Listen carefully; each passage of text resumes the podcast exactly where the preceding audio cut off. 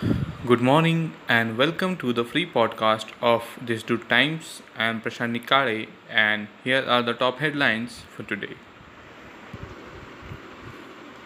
On the backdrop of rains, Water Supply Department of NMC and MSEDCL will undertake repair work so the water supply of the entire city will be closed in the afternoon and evening of Saturday.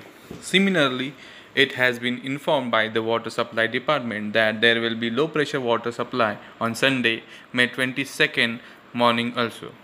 At present, water is supplied to Nasik city from Gangapur Dam and Mukne Dam.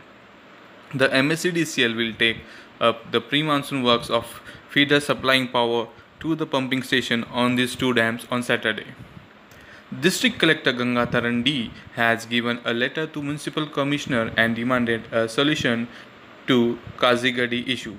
As the weather department has forecast timely rains this year, the administration has drawn the attention of municipal corporation for the safety of citizens on the Kazigadi.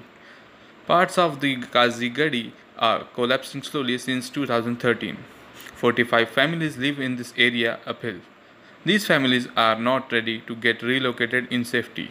There is a danger of landslide in the rainy season, so it is more important to pay attention to this issue.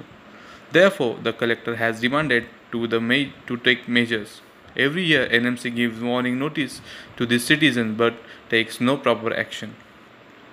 A leopard crossing the road at Gonde Dumala MIDC area on Mumbai Agra highway was hit by an ident- unidentified vehicle on Wednesday night. The leopard was killed on the spot in the accident. The incident took place around 11 at night.